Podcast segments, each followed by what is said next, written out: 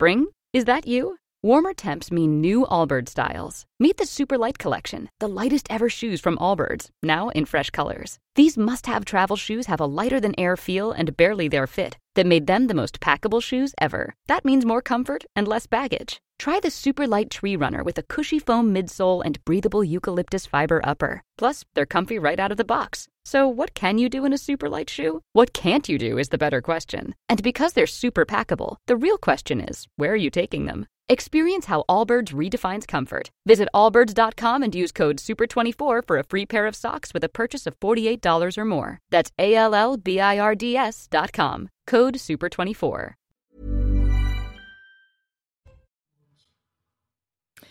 Bienvenue à tous et bonjour à vous. Bonjour Nicolas Dupont-Aignan. Bonjour Sonia Mabrouk. C'est votre grand rendez-vous ce dimanche. Député de l'Essonne et président de Debout la France, vous êtes un opposant déterminé et systématique à Emmanuel Macron, quasiment sur euh, tous les sujets. Vous marquez votre euh, différence internationale, sécurité, immigration, inflation sanitaire. Pourquoi estimez-vous que l'exécutif va, de votre point de vue, dans le mauvais sens et peut-être même dans le mur? Et surtout, alors, quelle alternative dans un tel contexte de crise multiples. Pour vous interroger, je suis entouré ce dimanche de Stéphane Dupont. Bonjour à vous Stéphane. Bonjour. Des échos. Et puis du penseur et sociologue Mathieu Boccoté. Bonjour à vous Mathieu. Bonjour. Nicolas Dupont-Aignan dans Le Parisien, sur l'immigration, Emmanuel Macron défend une politique de fermeté et d'humanité fidèle à nos valeurs, dit-il. Il insiste sur le fait que l'on ne peut pas accueillir tout le monde, comme l'avait dit euh, Michel Rocard. C'est du bon sens? Non, c'est toujours ce qu'on entend depuis 20 euh, ans toujours les mêmes fadaises, euh, les mêmes mots, euh, vides, creux. Parce que moi, je vois la réalité. Et comme tous les Français, c'est qu'Emmanuel Macron ne maîtrise rien. Et que l'immigration submerge la France. C'est tout. Et, que cette immigration euh, n'est pas bonne pour ceux qui arrivent, parce qu'ils espèrent dans quelque chose qu'ils ne peuvent pas atteindre. Donc on ne leur offre pas le, rêve de leur vie et ils seraient beaucoup plus heureux dans leur pays d'origine si on aidait ces pays et qu'on avait une vraie politique pour l'Afrique notamment. Et puis, euh, ils alimentent des tensions dans notre pays terribles. Euh, ils appauvrissent le pays. Et, donc, on a toujours ces paroles complètement déconnectées de toute réalité. Quand tu dis la France a toujours été une terre d'immigration. Mais que la France ait à certains moments pu compter sur de valeureux travailleurs venant de l'étranger, c'est une vérité.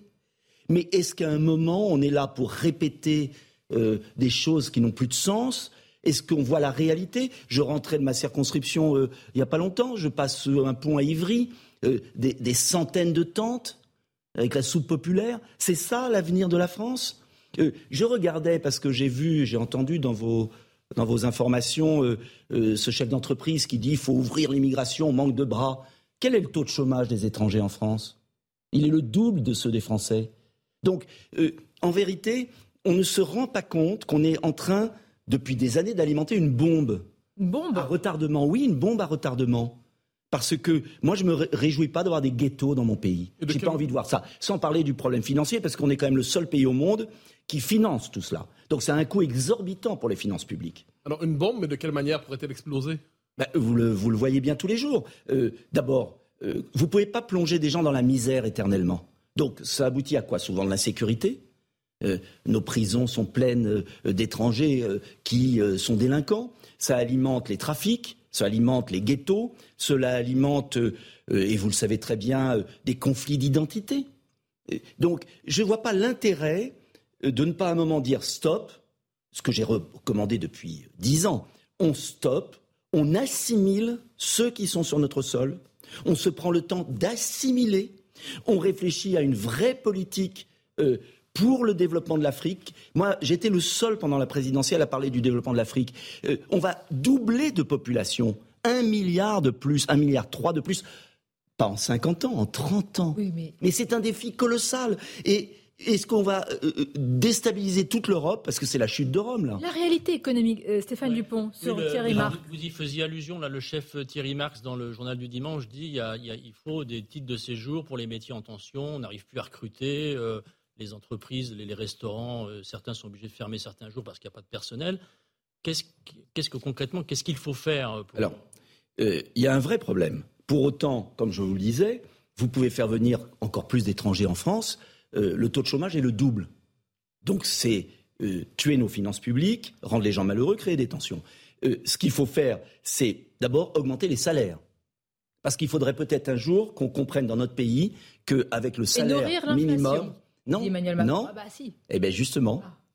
Vous contestez cette thèse Bien sûr. économique. Parce que moi, ce que j'ai proposé en 1968, les charges salariales sur votre feuille de paie, salarié, pas patronal, salarial, ça représentait 8% du salaire. Aujourd'hui, on est à 25%. Ça veut dire que les salariés, le patron verse un salaire net, un salaire brut, qui est Très peu de charges sur les bas salaires. Et non, non, c'est pas vrai. Les charges salariales, vous parlez des charges patronales, les charges salariales.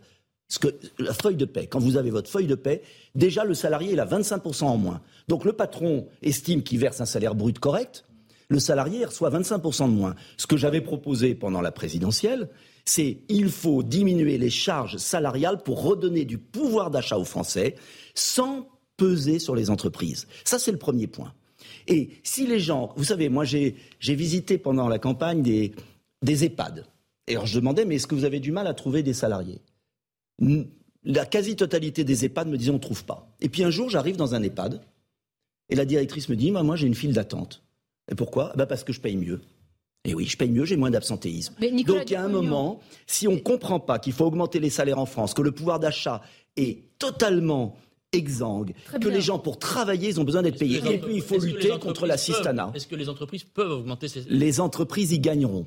Et il faut lutter contre l'assistanat, bien évidemment aussi c'est ma réforme RSA contre une journée de travail. Nicolas Dupont, on va revenir sur l'aspect économique. Je veux rester un peu plus aussi, c'est lié évidemment à l'immigration. Qu'est-ce que vous répondez à ceux qui disent les Français, certains Français ne veulent pas faire ces métiers-là, que ce soit dans la restauration, dans les travaux agricoles? C'est pour ça que Thierry Marx vous dit eh ben, il faut un titre de séjour pour les métiers en tension. Est-ce que lui oui n'est pas dans le concret? Oui et non. Il y a des exemples. Quand, euh, c'est il y a longtemps, quand pour les éboueurs à Paris, il y a eu une vraie politique de rémunération, de conditions de travail, eh bien, il y a des Français qui les, qui les ont pris, ces boulots. Et puis, je vous rappelle qu'il y a des étrangers en France au chômage.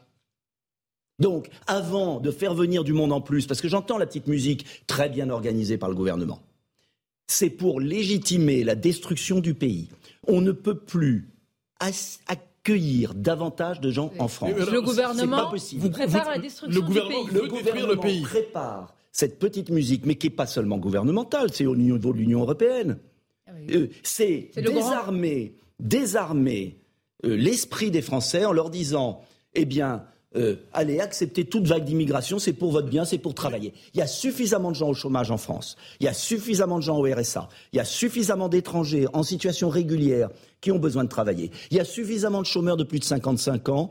Si on augmente les salaires en baissant les charges, si on aide nos entreprises, si on réduit l'assistanat, je peux vous dire qu'on On comprenne bien. Pour vous, il y a un plan qui est euh, presque scénarisé. Il n'y a pas un plan, scénarisé. Mais regardez les écrits de l'Union européenne. Tout est écrit. Il est écrit, il faut faire venir des millions de travailleurs étrangers. Mais ce qu'on va gagner, ce que vont gagner, je le dis aux chefs d'entreprise, ce que vont gagner les chefs d'entreprise à court terme, on va le perdre en coûts sociaux considérables. Le pays s'appauvrit, on ne peut pas nourrir la terre entière. Alors, prenons un exemple très concret 320 jeunes migrants, euh, le terme est. Euh, ambigu, euh, campent toujours avec leur tente devant le Conseil d'État et réclament un hébergement d'urgence. C'est leur droit? Mais non, expulsion. Mais il faut arrêter. D'abord, il faut rétablir le délit de clandestinité qu'a aboli François Hollande. Il faut contrôler nos frontières. Il faut examiner les demandes d'asile aux frontières dans des centres de rétention ou dans les pays d'origine. Il faut les, expulser. D'accord. Mais enfin, il faut arrêter. Vers où, pardon Mais jusqu'où bah, Vers un pays d'origine. Oui, mais c'est ça ce qui est compliqué. Ah, mais oui, mais bien sûr que c'est difficile. mais à ce moment-là, on a l'arme des visas, on a l'arme de l'aide au développement. Euh, on ne peut pas continuer. Il faut rétablir nos frontières nationales. Mais on connaît tout, ça. Mais c'est curieux, l'Algérie le fait. Eh ben, je vais vous poser mais attendez, je vais vous donner. Comment le fait-on? Comment on tape du poing sur la table avec un pays qui a tant de richesses sur le gaz? Et je crois que le gaz, on en a un peu besoin en ce moment. Mais je vais vous donner un autre exemple. Pourquoi l'Europe serait le seul espace mondial à ne pas contrôler ses frontières? Le Maroc contrôle ses frontières, Israël contrôle ses frontières, euh, le Japon contrôle ses frontières, euh, et l'Europe est la zone qui a... C'est une démission morale, intellectuelle. Euh, on a les moyens de contrôler nos frontières, mais il faut rompre avec tout ce qui a été fait depuis 30 ans. C'est-à-dire qu'il ne faut plus obéir au Conseil d'État, il faut revoir nos lois, il faut ne pas euh, euh, respecter les règles de l'Union européenne. Lois. Vous posez la question, c'est un peu vague quand on dit État de droit. Référendum. En sortir Référendum. Non, pour vous parler de quoi? Euh, L'État de droit, vous dites changer les lois. revoir nos lois. Si vous, bah, Mais c'est pas aux juges de, de gouverner.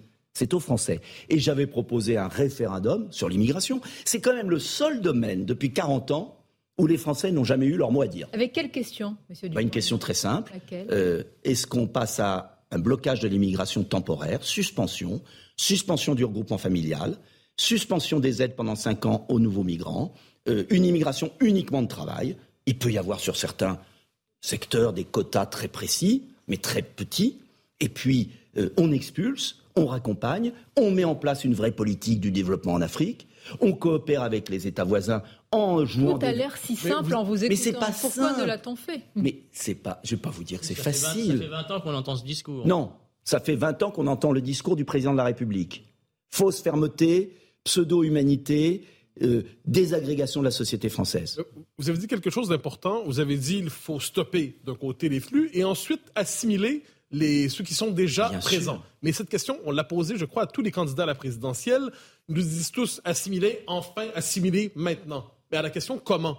Ah bah. Alors, non, mais franchement, la réponse vient pas, facile. plus ferme. Et je vous pose la question comment? C'est pas facile. L'école de la République, arrêter euh, euh, cet état d'esprit qui règne dans notre éducation nationale, euh, c'est-à-dire tout miser sur l'apprentissage du français, ne rien céder sur les coutumes, rien céder sur les coutumes, c'est-à-dire être ferme. Par exemple, la polygamie, l'excision, beaucoup qui continue.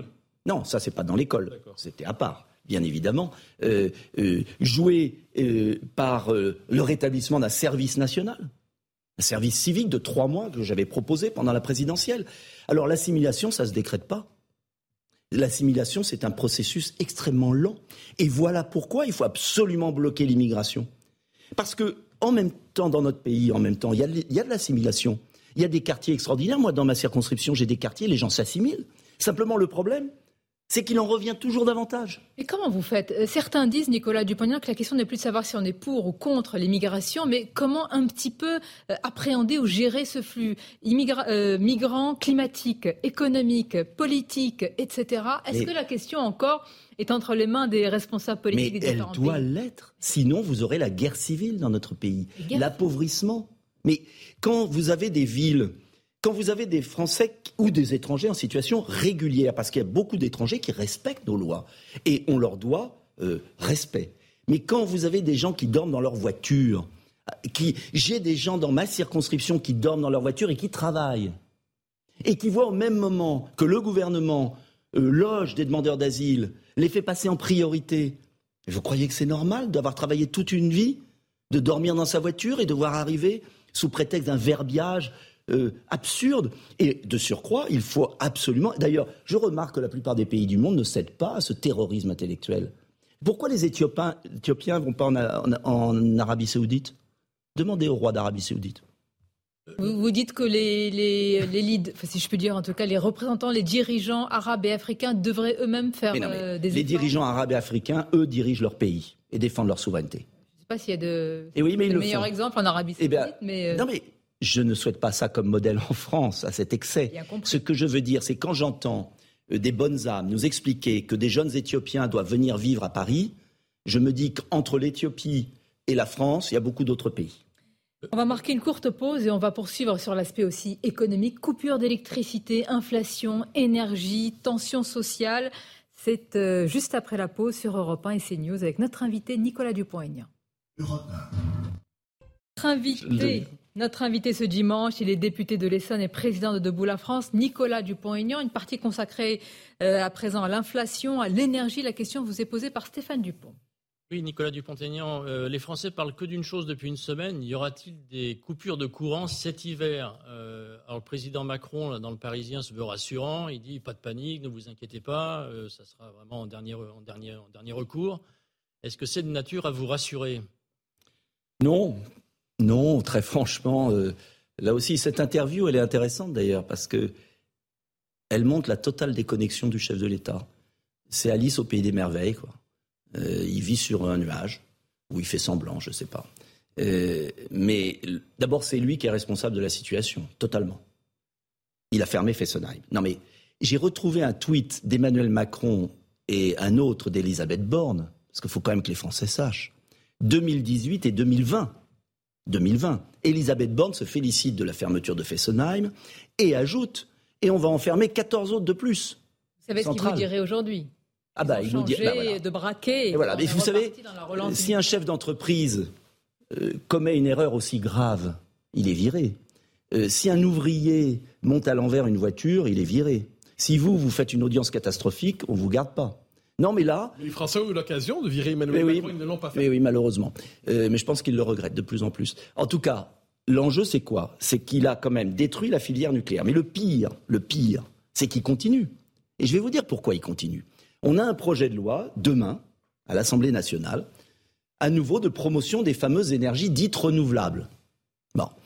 Et ce qu'il faut quand même dire aux Français, c'est que plus vous mettez des éoliennes qui euh, ne tournent pas quand il n'y a pas de vent, plus vous êtes obligé d'importer du gaz pour compléter. Et on est dans une situation folle où le gouvernement a commis une erreur grave sur Fessenheim, qui va nous mettre en pénurie peut-être cet hiver s'il fait froid, je ne le souhaite pas.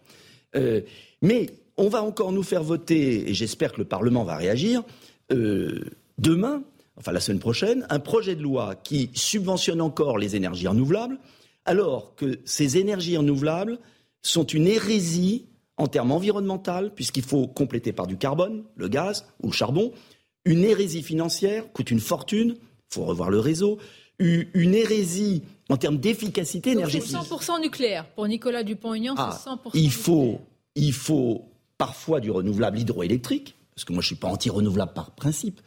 Du solaire qui peut être utile sur les maisons, pour les chauffe-eau, dans le sud de la France, est très utile. Mais le rendement énergétique, et je veux le dire aux Français, il y a une confusion. Quand le président de la République, c'était très intéressant, a inauguré les éoliennes à Saint-Nazaire, j'ai lu dans tous les journaux, euh, ah, c'est la moitié de la consommation de la Loire-Atlantique. Mais ça, c'est la puissance installée. Installée. Mais, mais quand on voit la puissance réelle, quand il y a du vent, eh bien, c'est 22%. Mais aujourd'hui, ça veut dire non, mais ça veut dire qu'on est en train de mentir aux Français. On est en train de leur dire il va y avoir des éoliennes, du solaire, c'est magnifique. Non, c'est en train de tuer la France. Vous déplorez la fermeture de, de Fessenheim. Vous en appelez d'ailleurs aux responsabilités euh, successives. Mais par exemple, là, le gouvernement, par la voix d'Olivier Véran, suggère aux Français, par exemple, de différer l'utilisation des plaques chauffantes électriques, du sèche-linge. Ah bah oui. Ce sont des conseils de. Mais c'est du conseil. mais moi, je vais pas vous dire, j'ai pas envie qu'on ait une panne. Donc euh, maintenant qu'ils nous ont mis dans la pénurie, euh, mais simplement. Est-ce que c'est conseil de bon sens ou infantilisation pour vous? C'est une infantilisation, mais ils n'ont plus que ça, puisqu'ils ont saboté un outil.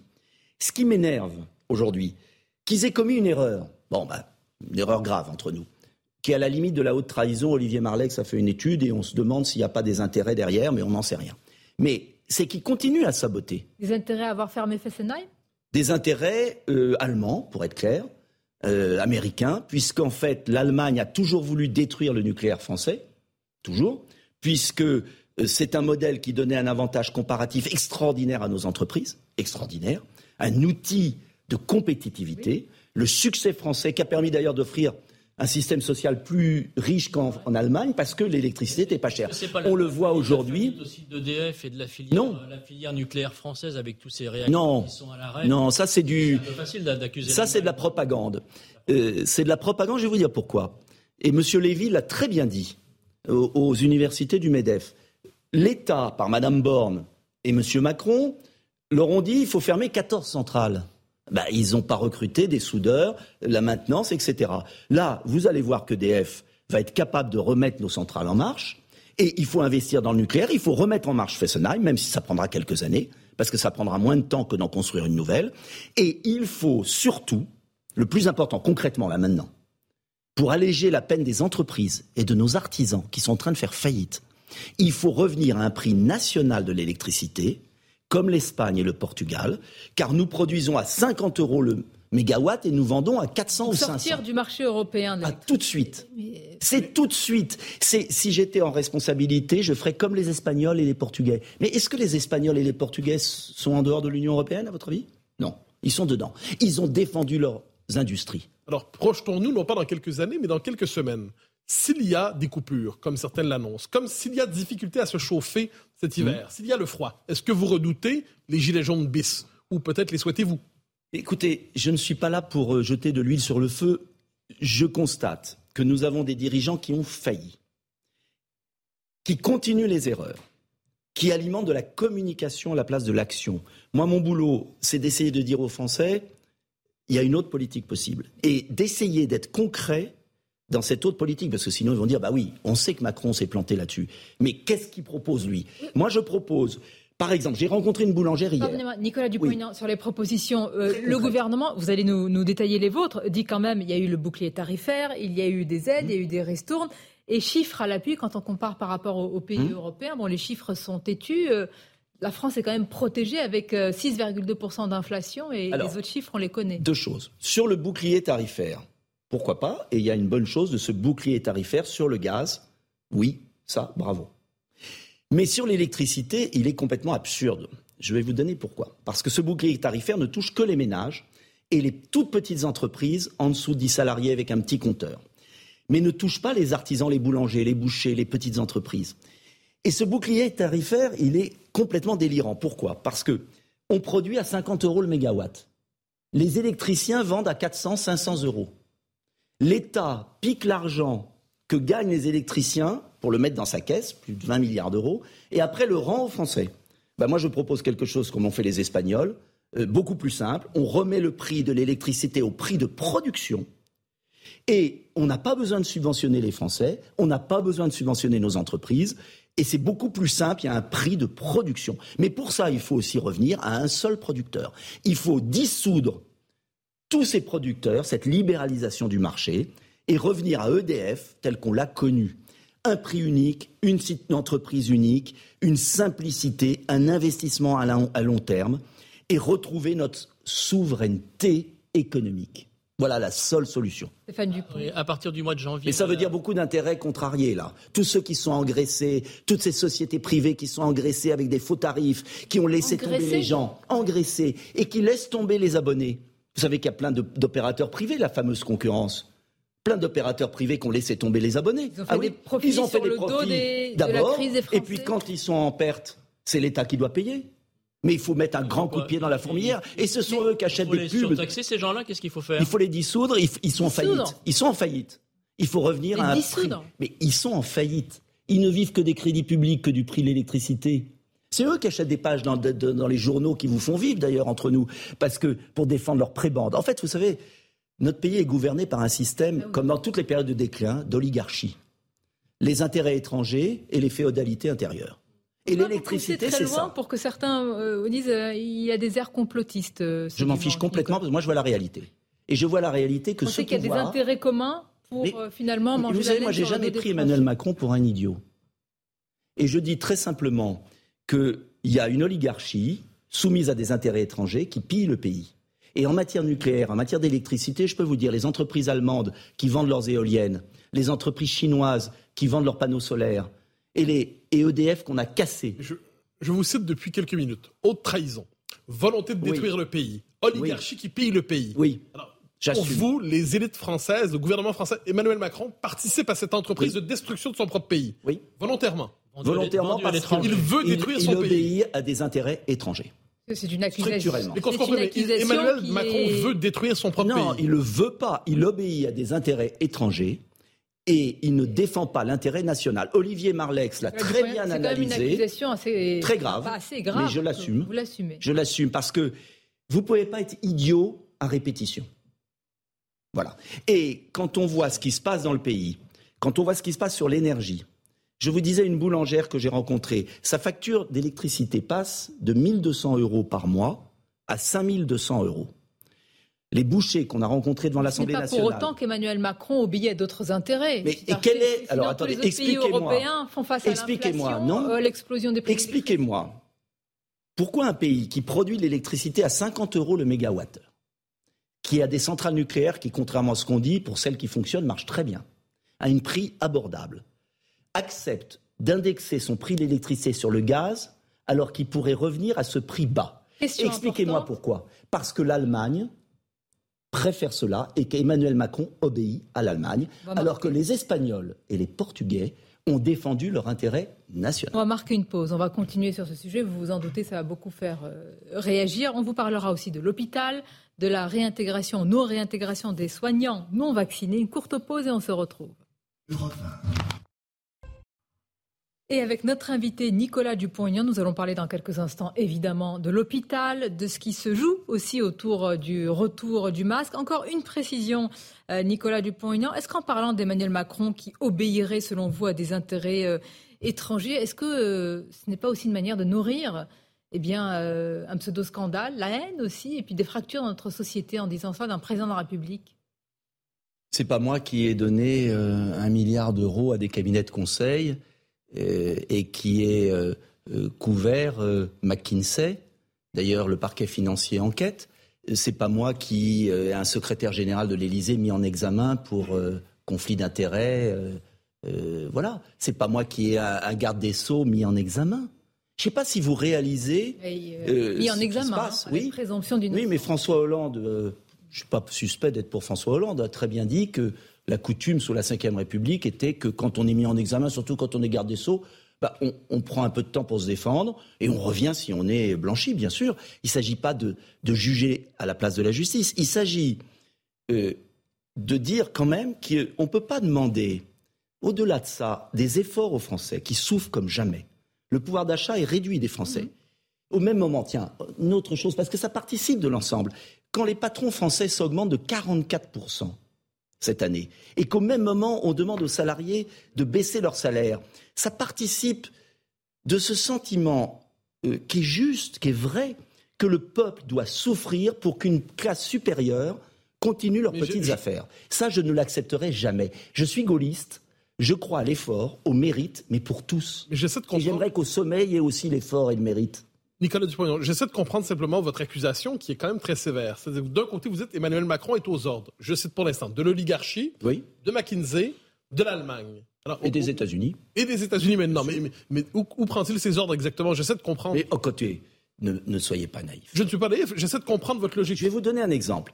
Quand je vois que vous avez des dizaines de milliers d'entreprises qui vont fermer leurs portes parce que le prix de l'électricité est trop cher, qu'il suffit d'une décision, une décision, comprise l'Espagne et le Portugal, pour revenir au prix de l'électricité de production en France, et que le président de la République et Bruno Le Maire le refusent dans le seul intérêt de l'Allemagne, ça me révolte. Mais est-ce que ça veut dire pour autant qu'ils sont... Euh, bah, ça euh, veut dire quoi? Ça veut dire qu'ils servent les intérêts d'un autre pays.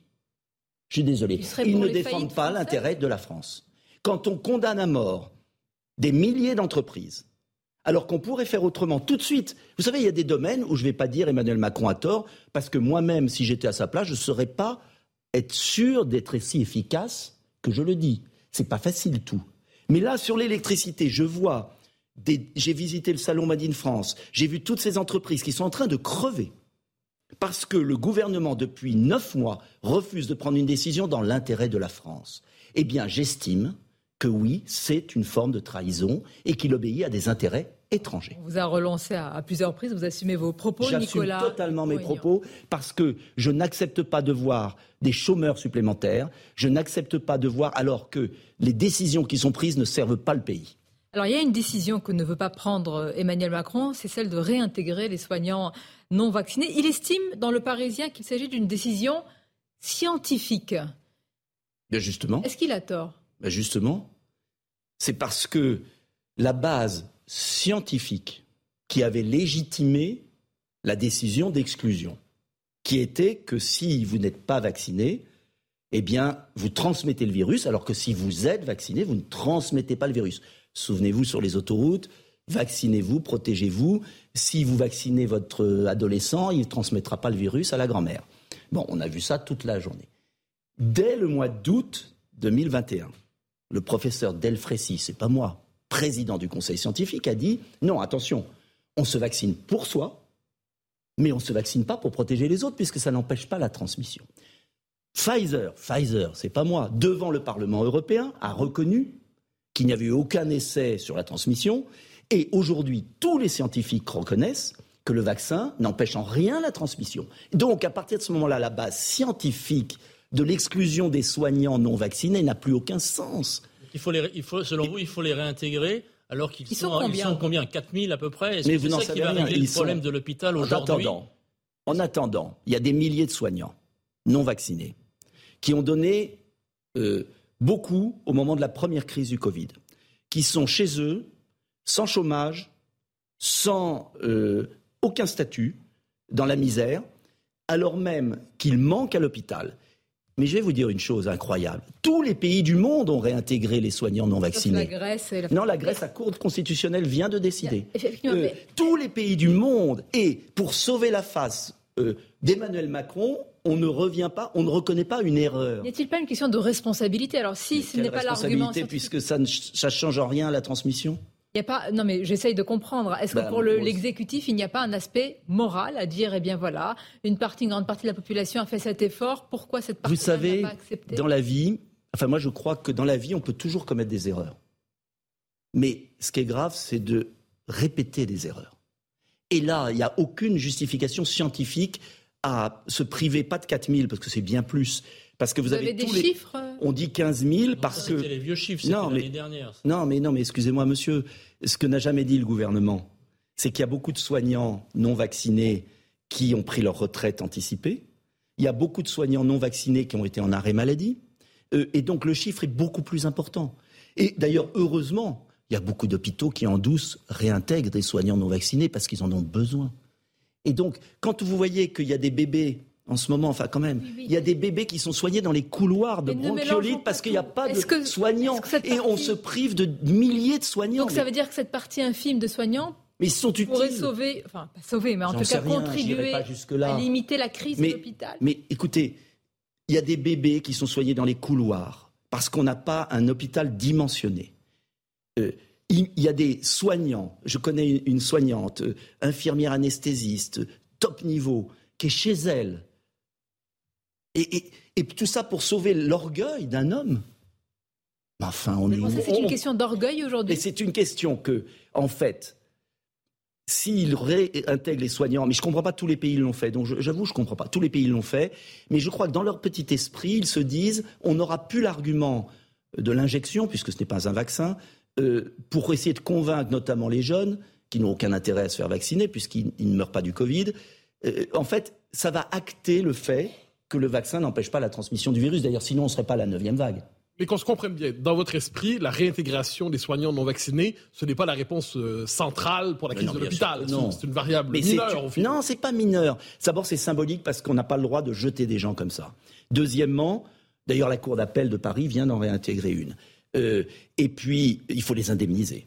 Et puis ensuite, euh, il faut remobiliser l'hôpital. Moi, je vais vous dire, les soignants français, pas seulement à l'hôpital, la médecine de ville sont des héros. Parce que ça fait 20 ans qu'on a tout démoli. Et il faut reconstruire tout ça. Et on reconstruira tout ça que si on motive les gens. Il faut augmenter les salaires, il faut reconstruire des hôpitaux de proximité, il faut faire exactement l'inverse de ce qu'on a fait. Non Alors je vais vous dire. Combien de priorités L'école, l'immigration, l'hôpital. Vous avez raison. Vous posez la vraie question. J'ai écrit un livre où va le pognon où j'ai justement dit que ma différence justement avec la gauche, c'est que la gauche dit souvent ce que je dis sur certains points, mais ils ne disent pas comment on finance.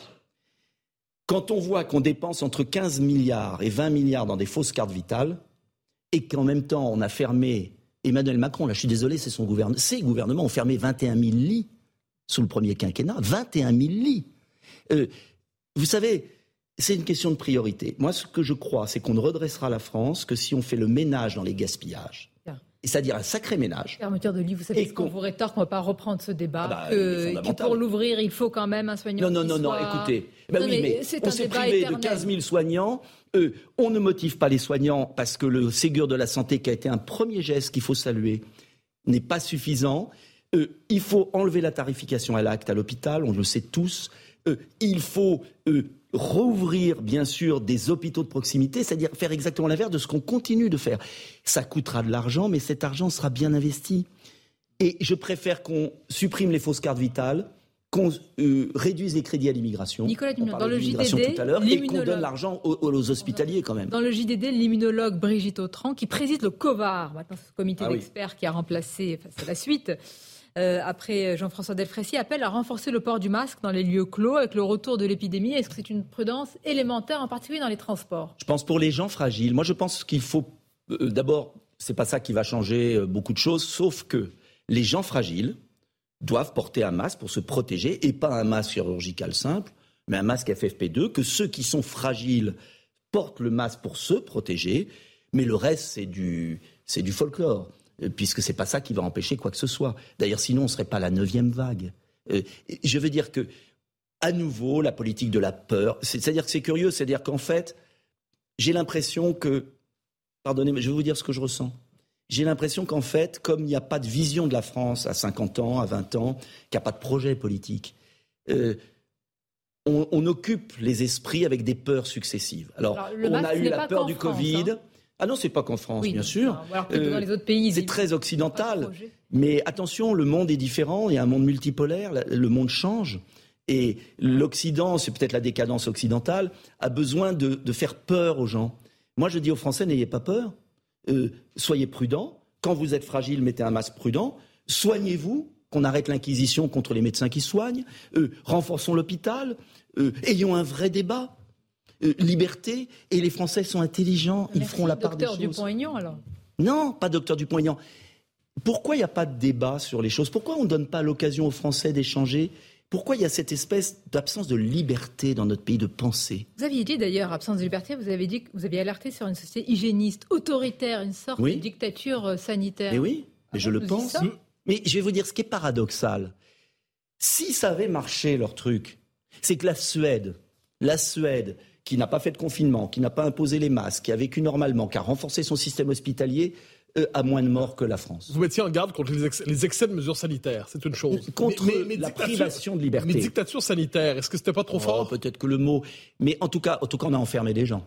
Et je vais vous dire, je pense que la société française et occidentale prend un mauvais tournant à vouloir empêcher les débats. Moi, je ne dis pas que j'ai raison sur tout. Je veux qu'il y ait un débat. Et je ne veux pas que ce débat, soit restreint. On non, parle matin, midi et soir. Là, je vous en remercie. Oui. matin, midi et soir, mais c'était quand même très monolithique à une époque. On a jeté euh, dans l'opprobre général des gens qui pensaient différemment. Le professeur Perron, le professeur Raoult, le professeur Montagnier qui est mort, qui étaient les plus grands spécialistes mondiaux. Cela, on les a fait taire. Et on a enfermé les Français dans une espèce de, de bulle. Mais les Français ne sont pas idiots, vous savez. Euh, il y a un bon sens populaire. Et je pense que les Français en ont vraiment assez et ont besoin de liberté. D'ailleurs, la liberté, elle est dans le monde. Les femmes iraniennes, les Chinois, les Français. La liberté est la condition de la responsabilité. il n'y a pas de responsabilité individuelle s'il n'y a pas de liberté. De choisir aussi les politiques. Hein, et eh oui. On va on va en parler. La politique aussi dans quelques instants. Une courte pause et on se retrouve dans le grand rendez-vous. Il est président de Debout la France, il est député de l'Essonne. Notre invité ce dimanche, Nicolas Dupont-Aignan. Joe Biden et Emmanuel Macron se sont engagés à soutenir l'Ukraine aussi longtemps qu'il le faudra. Est-ce que c'est notre devoir? C'était notre devoir de défendre la souveraineté de l'Ukraine face à une agression. Et j'ai condamné cette agression. Pour autant, je pense aujourd'hui que euh, le combat dérive. Je veux dire par là que la France, pour moi, gaulienne, devrait prendre ses distances et avoir une position d'arbitre.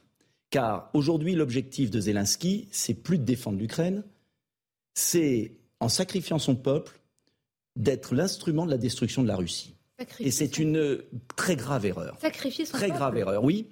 Euh, le, peuple ukrainien souffre comme jamais parce que euh, aujourd'hui, on est parti dans une dérive.